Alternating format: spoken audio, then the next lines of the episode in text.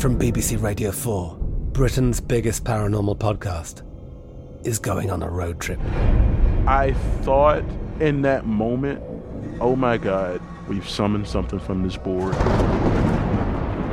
This is Uncanny USA. He says, somebody's in the house, and I screamed. Listen to Uncanny USA wherever you get your BBC podcasts, if you dare.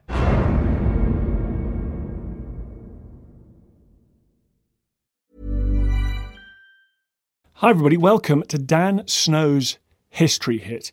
The UK at the moment is in a pretty tough lockdown. I know lots of other places in the world are under similar conditions. So we asked history teachers, is there anything we could do to help? Clearly this podcast is free. We've made our TV channel as cheap as we can for the next 2 months. So it's free for a month if you use the code POD1, P-O-D-1. And then for your second month, just £1 at euro or dollars. You can check it out for a couple of months for next to nothing. But we asked on the podcast specifically, what could we do? And a lot of you just replied, we could really use some general surveys of big historical periods. And we're going to start where, for some reason, every syllabus seems to start and end. We're going to start, folks, with the Tudors. Partly because lots of people asked for the Tudors, and secondly because I know the person that knows all about the Tudors. I could just pick up the phone and ring this person because she's a great friend, she's a great colleague, she's a great ally. She is Anna Whitelock. She is the director of the London Centre for Public History and Heritage. She is the head of the history department at Royal Holloway, University of London. She is an incredibly talented historian and communicator, and it was a huge, huge pleasure to have her on this podcast. She was so game. She rattled through the whole of the Tudors, as you'll hear, in about half an hour. And our community stepped up even more. We also got a worksheet to go with this episode.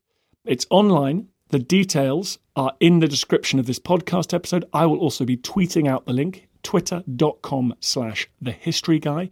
It was prepared by a great friend of history here, Simon Beale. He's head of history and politics. He's a really, really busy guy, and yet he found the time to do this and share it with us all. So a huge thank you to Simon Beale. If anyone wants to get in touch and thank him on Twitter, he's at SPBeale, B-E-A-L-E, and send him some love because he deserves it. So please share the worksheet with students.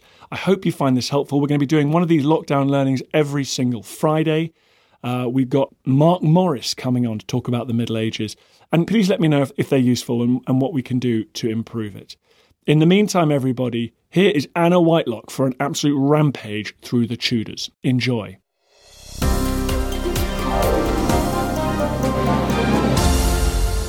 Anna Whitelock, thank you very much for coming back on this podcast. I'm very excited to be here, Dan Snow. I've not got much else to do, you know, given that I can't go out anywhere.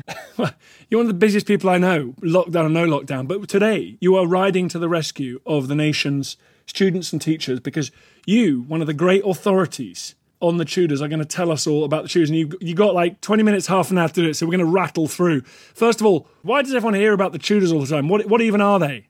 The Tudors are one of the most infamous of the royal dynasties, and they, of course, occupied the throne between 1485 and 1603, and they were the kind of first royal pin-ups, and dare I say it, that if you stopped somebody in the street, stayed at a social distance from them and asked them to name an English monarch, they would probably name one of the Tudors. It was probably Henry VIII or maybe Elizabeth I. So everybody knows something about them, but the question is, particularly when you're doing exams, do you know the right stuff about them, or should we peel back the layers and move beyond the cliches? So let's start at the beginning. You mentioned 1485, Battle of Bosworth. Henry Tudor sees off Richard III on the battlefield, seizes the crown on the battlefield. Talking about Henry Tudor, like, who was this guy? Was he of royal blood? Did he deserve the crown? Well, first of all, of course, Richard III was the infamous king in the car park. So this was Henry VII, who claimed the throne through his mother, Margaret Beaufort, but had actually been on the continent during the years of what we describe as the Wars of the Roses, but the years of civil war during the late 15th century. So really, he had a claim, but it was a weak claim. And he was really trying it on, but he managed to defeat Richard III at the Battle of Bosworth and claim the crown. And one of the really important first things to remember about the Tudors is to suspend hindsight. And it's a really obvious point, but actually very often when we're learning about the Tudors and when we're writing about the Tudors, we think about what we know happened at the end, and it was all right, and it was a strong dynasty despite the changes, the rapid changes, and indeed the unprecedented changes, for example, having the first female monarch. But we have to remember that when Henry VIII picked up the crown at the Battle of Bosworth, he was a weak usurper.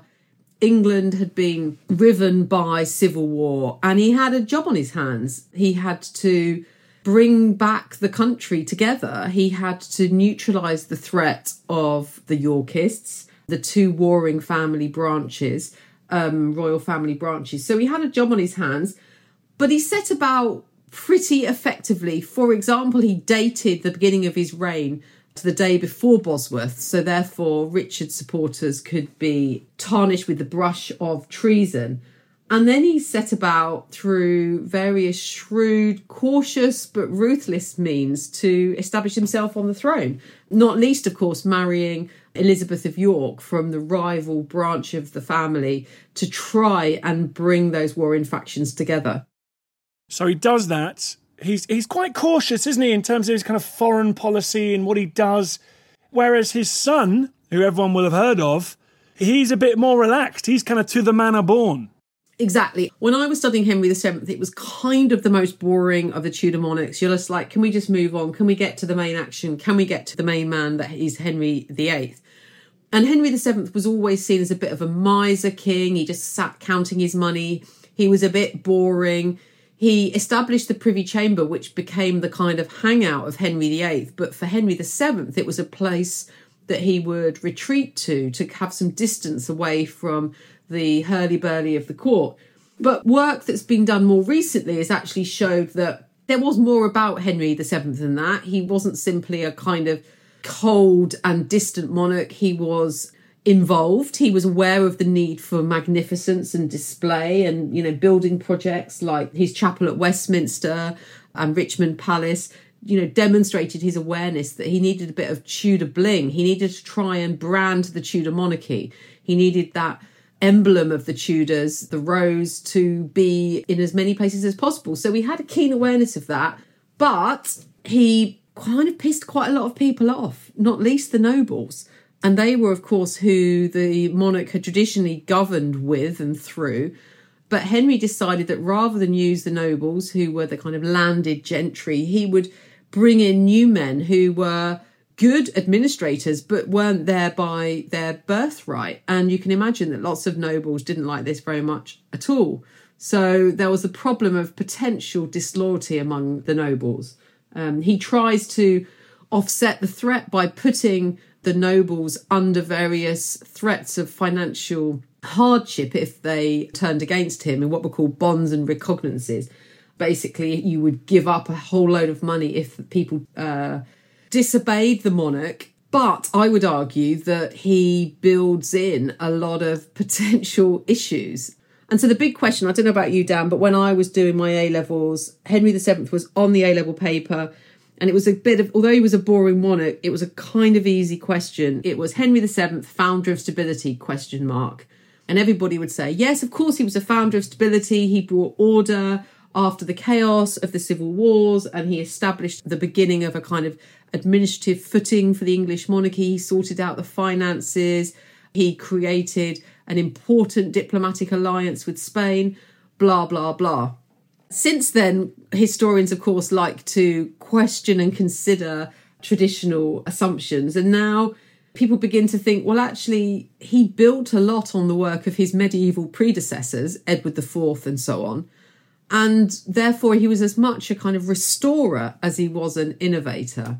And I think I would conclude that it was more luck than judgment that ensured that Henry passed the throne on. And actually, he was in a pretty precarious position by the end of his reign because his wife had died. His heir, Arthur, had died. Arthur in 1502, his wife Elizabeth in 1503. So at the end of his reign, all hopes pinned on Henry VIII as he became. So it wasn't as strong and stable a succession as it had looked to be at the beginning of the reign. And yeah, Henry, I think, was a bit boring, but ultimately quite lucky. And also lucky, I suppose, he was there when A certain John Cabot, as he's called in English, came to him with the idea of sailing west across the Atlantic, and he established sort of England's first toeholds in the so-called New World, and that always happens on Henry's watch, which I don't think people remember. You know me and my maritime history. I was going to say, if there's a boat involved, of course you were going to bring that up. But that's actually a very good point, because those are the kind of details that people overlook for Henry VII. They think of him much more as this kind of domestic, boring king who we know, for example, you know, counted his money, and he actually personally initialed the chamber accounts, the money that was sort of almost beneath his mattress. So he was personally involved. But yes, on his watch, we see the beginning of exploration around the world. We also, for example, see the first Renaissance artist being welcomed to the court. He begins to make more use than has been before of the printing press. His heirs had a more classical education. So, you know, we shouldn't forget these elements of his reign that often we associate with the later Tudors, particularly, I think, Henry VIII. Okay, so his young son, Henry VIII, glamorous, dashing, an athlete, every bit, every inch the prince. He comes to the throne. Just like when I used to teach this back in the day, I used to say to my students, imagine the excitement if Prince William became king now. And at the time when I was teaching this, it was, you know, William was young and attractive, and, you know, I'm not saying he's not, you know, attractive now, but he's certainly less young. But there was absolutely this sense of, oh my goodness, after the boringness of the reign of Henry VII, here we have a glamorous, athletic young prince and now king. And it's absolutely right, your question, because it's really important to remember that Henry of popular myth, the fat, gross-looking, broad-shouldered, broad-girthed king, was not how Henry came to the throne. He was young, he was athletic, much was expected of him. He had great hopes, in particular, of course, glory. He wanted war with France, as I know you're aware of. He wanted to get on his ships, get on his boats, and win back territory in France. So much, much more proactive and aggressive in terms of his foreign policy than his father, who had been much, much more defensive. And really, Henry VII's foreign policy consisted of alliances, marriage alliances, to shore up his dynasty. For Henry VIII, he had France in his sights, and he really wanted to go to war. So we should say, we haven't got much time to do the big guy, but that bit of the foreign policy was he ended up with the tiniest, tiniest fragment of France by the time he died. I mean, he just spent a lot of money for almost no benefit, right? Absolutely. I mean, this is completely right. And this is why we, you know, really, really need to think about Henry VIII, because maybe we think of him as a kind of warrior king, maybe, but absolute failure, really. I mean, it was kind of desperately embarrassing levels of failure, given how much he had talked it up. But also, of course, we associate Henry VIII with the Reformation, and we can fall into really easy cliches when we think about the Reformation. You know, Henry established the Church of England. Well, of course, structurally, he broke with Rome, but to what extent did England become Protestant? Clearly not overnight. And there's a whole patchwork of responses to Henry's break with Rome that historians have looked at, looking at things like wills, which show how people at the time of their death often have a very Catholic wording in terms of their faith, as is demonstrated in their will. So really the idea that England became Protestant really can't be upheld. It was much, much more of a slow process. And indeed, even when, you know, the sort of bells and candlesticks and everything that were associated with the Catholic Church were abolished, again, we can see from the record that many parishes just kept these kind of ornaments out the back, expecting that they would sort of be brought back. So much, much more of a complicated picture when it comes to religion under Henry VIII. But I suppose the shorthand is, at the end of his reign, was it not more Catholicism without the Pope? That yes, Henry had broken with Rome, but the church, beyond its sort of structural change, actually doctrinally looked quite Catholic. And of course, the other interesting fact to remember about Henry VIII is that he had actually been awarded the title of Defender of the Faith, of all things, Defender of the Catholic Faith, from the Pope, because he wrote against the Protestant reformer Martin Luther. And the Pope was so pleased with him as a faithful son that he gave Henry the title of Defender of the Faith, which, of course, monarchs can still use today. What about Parliament and Henry? Was he an innovator, or did his reign see innovation that helped to establish kind of parliament and so the beginnings maybe of kind of cabinet government, that kind of stuff? Yeah, good point. I mean, Parliament, of course, was very important in Henry's reign, in particular because of the Reformation. And it was through Parliament and through acts of Parliament that step by step Henry broke with Rome. And actually, even, you know, recently, Henry VIII has been referenced in various newspapers talking about Henry VIII's powers and Parliament, and lots of comparisons made between the break with Rome and Brexit. And Parliament was important in both respects. And it was through acts of Parliament that literally stripped away the layers of relationship between England and the Roman Catholic Church, you know, layer by layer. So Parliament really important. But I think what we begin to see in Henry VIII's reign is gradual moves towards centralisation and the beginning of a sort of administrative foundations for the Tudor monarchy and the state. And this is where the big guns of Geoffrey Elton, who was a Tudor historian. I think he was Ben Elton's uncle, for those of our listeners who know Ben Elton, the comedian. But Geoffrey Elton was very much about how Henry VIII, and in particular, of course, his right-hand man, Thomas Cromwell, really did centralise and make more efficient the organs of government, Parliament, the Privy Council, which I think you perhaps can think of as a precursor in some ways to the Cabinet. So it was all about, for them, the institutions. But Elton's rather jumped up PhD student, who went by the name of David Starkey, challenged that thesis quite dramatically and directly, and actually said it was all about people and personalities. And yes, these institutions may have become more important, but ultimately it was about who you trusted, who you wanted to hang out with.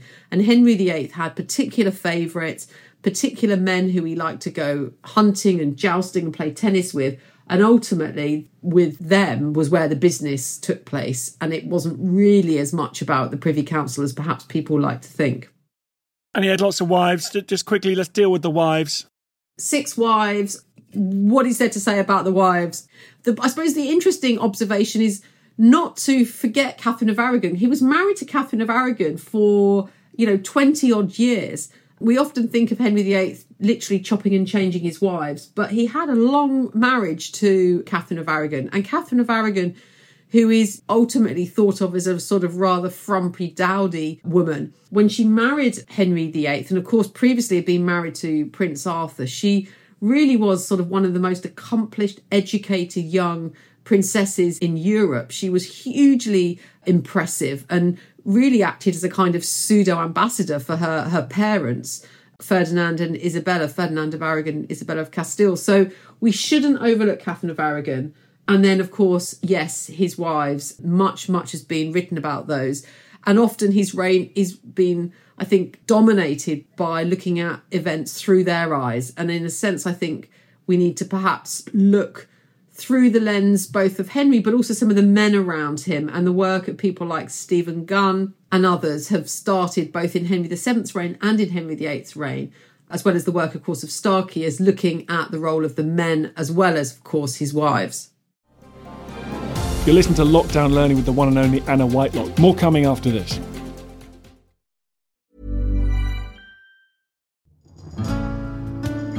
I'm Professor Susanna Lipscomb, and on Not Just the Tudors from History Hit, I'm looking for answers to the big questions about every aspect of life in the early modern period.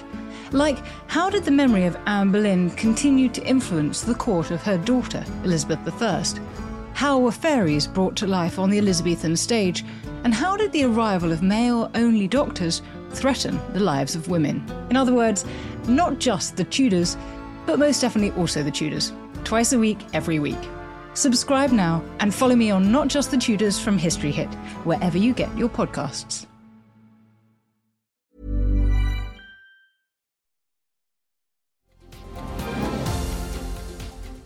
Right, what about Henry VIII's children? The rest of the Tudor dynasty is made up of 3 of his children. Let's start with his little son, his youngest surviving child, Edward. Exactly. Now, of all the Tudor monarchs, Edward is really the only one who was supposed to become king, interesting fact. And of course, he only ends up being king for 5 years. All the other Tudor monarchs ultimately became king or queen, as it turned out, because of the premature death of the heir, as it should have been, whether it be Arthur in the case of Henry VIII, whether it be Edward's young death, untimely death, which made for the inheritance of Mary, and then, of course, Mary failing to have an heir, meaning that Elizabeth succeeded. So Edward, 9-year-old boy king. And the big question was, literally, how do you fill your father's shoes? How did he fill his father's shoes? His father's shoes were massive. And Henry VIII, literally, his body had come to represent England, you know, the growing power of England after the break with Rome. His claims for imperial monarchy were perfectly represented by his broad shoulders and girth.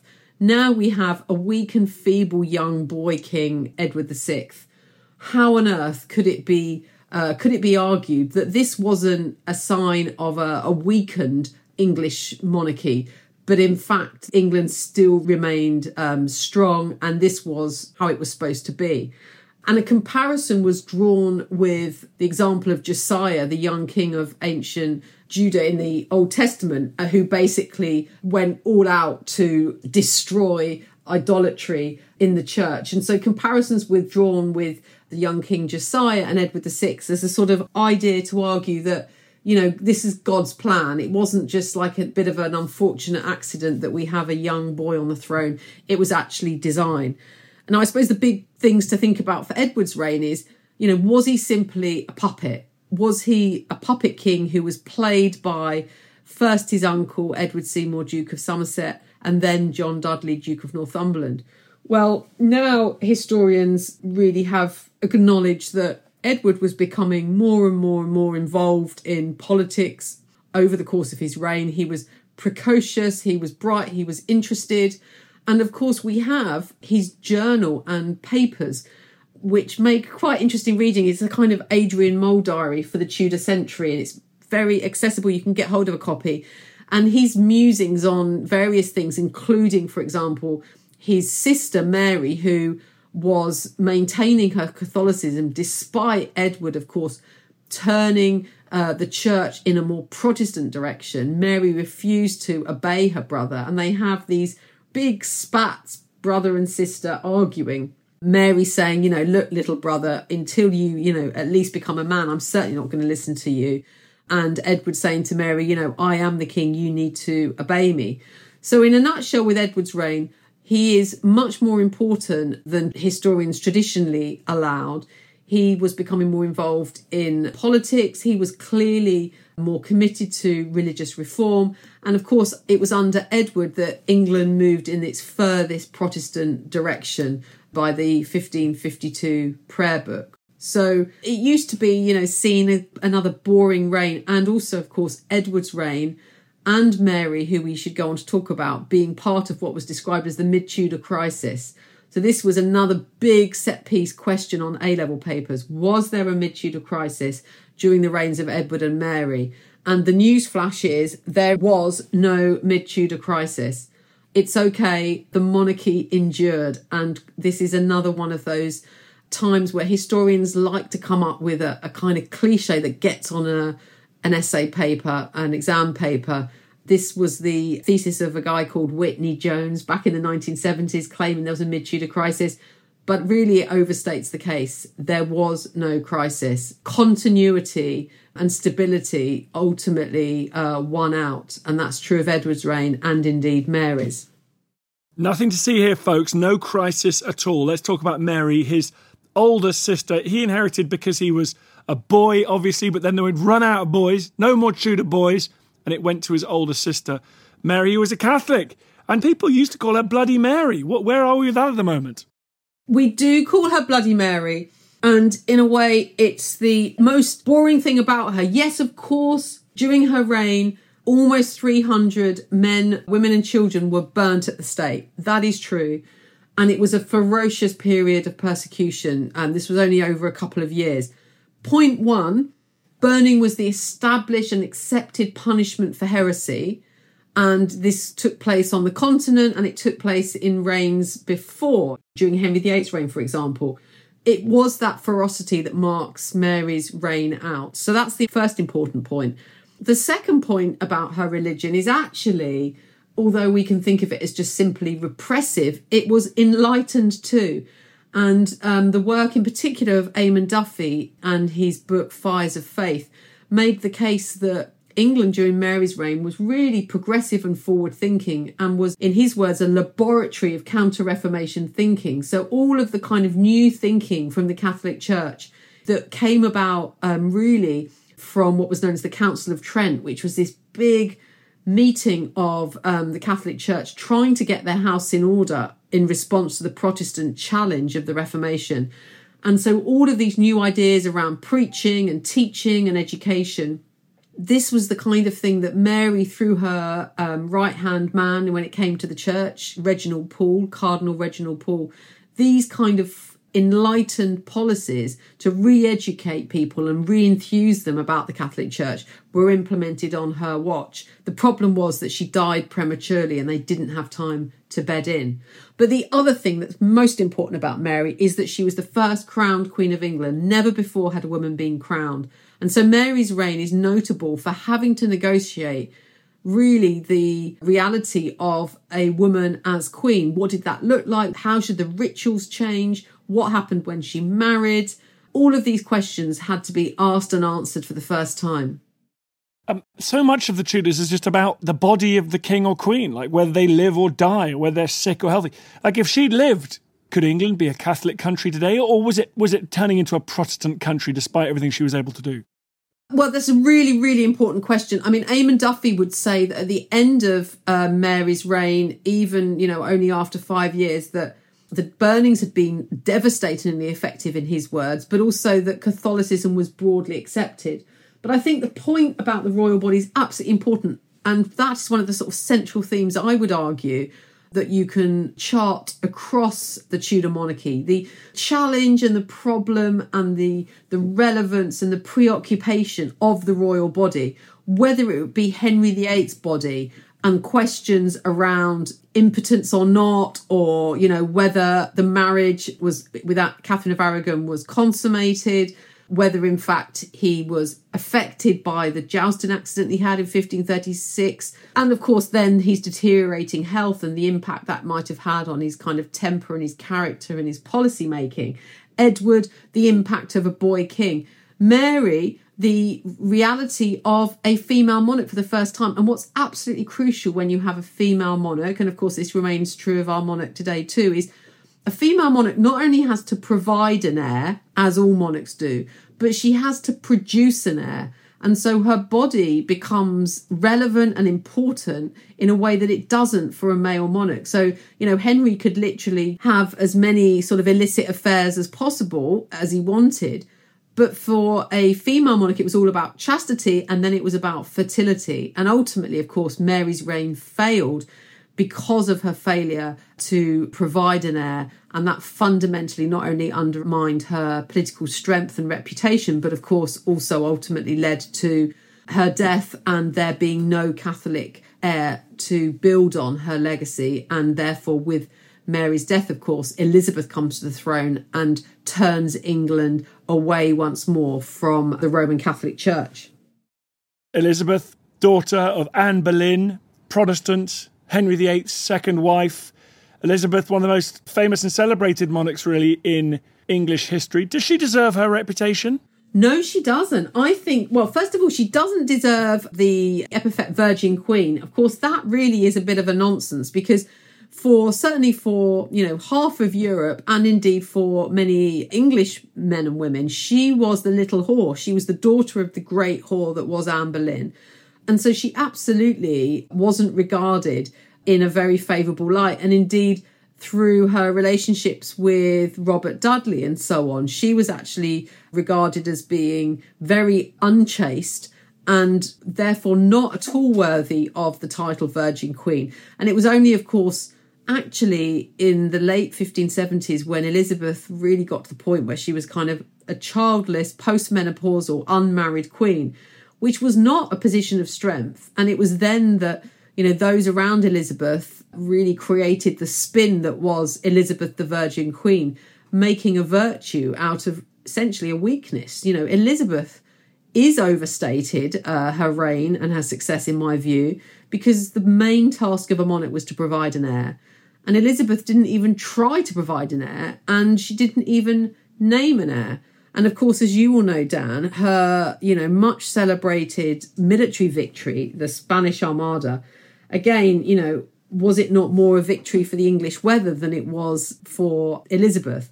Indeed, what was her role and significance? Has it not been entirely overstated? And certainly Elizabeth's reign in terms of foreign policy was really marked, in my view, by foreign policy failures rather than success.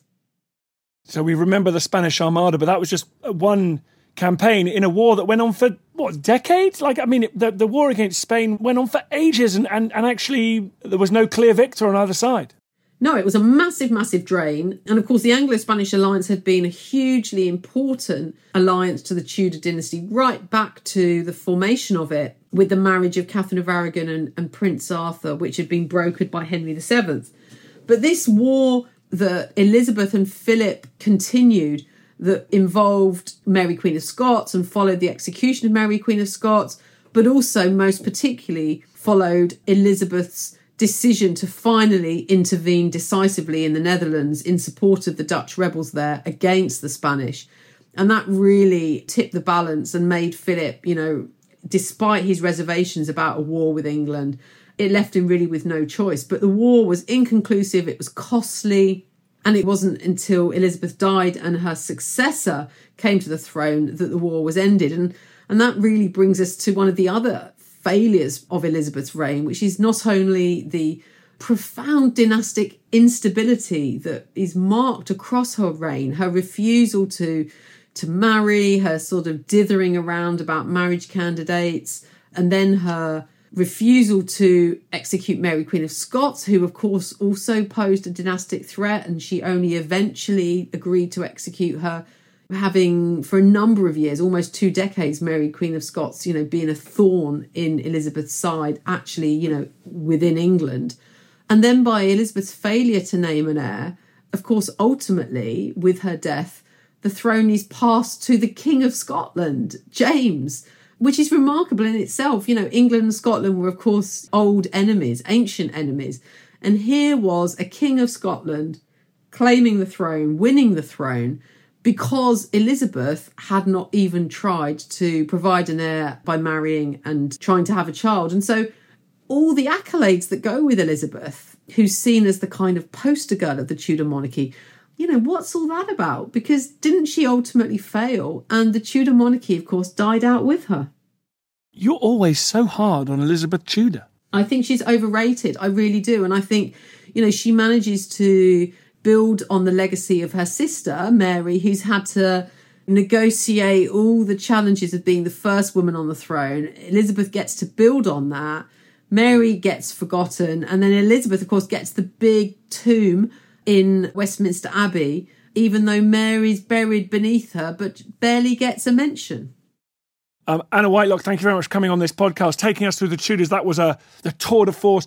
What is the last thing? We got people doing their GCSEs listening to this. We've got people doing their A-levels listening to this. What is a little tip right from the coalface of modern scholarship that no one else will know that listeners to this podcast could put in an essay about the Tudors that will blow the mind of the examiners?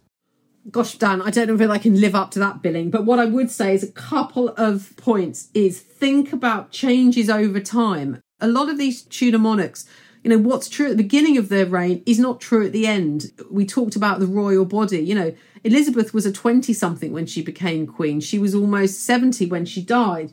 We know about how much Henry VIII changed. So think about changes over time. There's really subtle differences. So when you get a question asking you about something, one way in which you can perhaps challenge the assumptions of the question and show that you're kind of on the ball and thinking is, well, OK, but that might have been true for some of the reign, but was it true of all of the reign? So that's one thing. Also, across the Tudor monarchy, think about continuities. We all think about differences between the monarchs, but, what remained the same? And one of the sort of things that I think has been overstated is the impact of gender. Yes, we have the first crowned queens during the Tudor dynasty, but actually, how much changed? Was this kind of, oh my goodness, a crisis? Or did the monarchy actually endure and remain stable? And I suppose finally, that whole issue of the royal body, really think about the impact of being a young boy, being a woman. What did that mean for these key issues about dynastic stability, continuity, and the image of England? Because, of course, at the time, there was this sort of understanding that the monarch had two bodies. One was their natural body and one their body that represented England, that represented the body politic, the realm. And for someone like Henry VIII, that was quite an easy equation to draw. The big, broad-shouldered Henry VIII did represent a strong England. But what about the body politic under Mary or Elizabeth? You know, in Mary's case, a married queen, but one who fails to have children, is marked by ill health, and Elizabeth is an unmarried queen. How do those royal bodies become emblematic of a strong England? And that's something that Elizabeth does achieve greatly in. She manages to make a virtue out of her virginity. And I would encourage everybody to look again at that famous Armada portrait of Elizabeth and look at the strategically placed bow at her groin, suggesting, symbolising her virginity. And a direct parallel in that portrait is being drawn by the defeat of the Armada and the impregnability of the borders of England.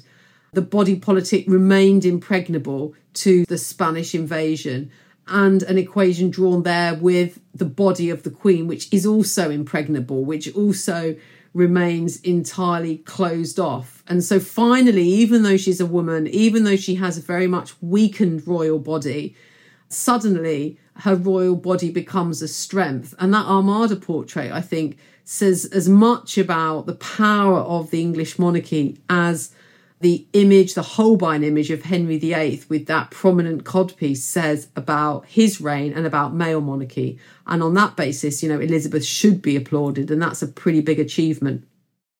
By the time she was dead, had all her teeth rotted out? Yeah, pretty much. She loved sweet things. She loved things that, you know, custard, sweet tarts. She was a bit of a picker with food, but she loved all that sweet stuff. So yeah, it wasn't a good look going on. It wasn't a good look. Black teeth. Anna Whitelock, thank you very much for coming on the podcast. You're a hero. Pleasure. I feel the hand of history upon our shoulders. All this tradition of ours, our school history, our songs, this part of the history of our country, all were gone and finished and liquidated. Hope you enjoyed the podcast. Just before you go, bit of a favour to ask. I totally understand if you don't want to become a subscriber or pay me any cash money. Makes sense. But if you could just do me a favour, it's for free. Go to iTunes or wherever you get your podcast. If you give it a 5-star rating and give it an absolutely glowing review, purge yourself, give it a glowing review. I'd really appreciate that. It's a tough world out there, law of the jungle out there, and I need all the fire support I can get. So that will boost it up the charts. It's so tiresome, but if you could do it, I'd be very, very grateful. Thank you. Thank you for listening to this episode of Dan Snow's History It. Please follow this show wherever you get your podcasts. It really helps us and you'll be doing us a big favour. Don't forget you can also listen to all of these podcasts ad-free and watch hundreds of TV documentaries when you subscribe at historyhit.com/subscribe. As a special gift, you can also get your first 3 months for just £1 a month when you use code DANSNOW at checkout.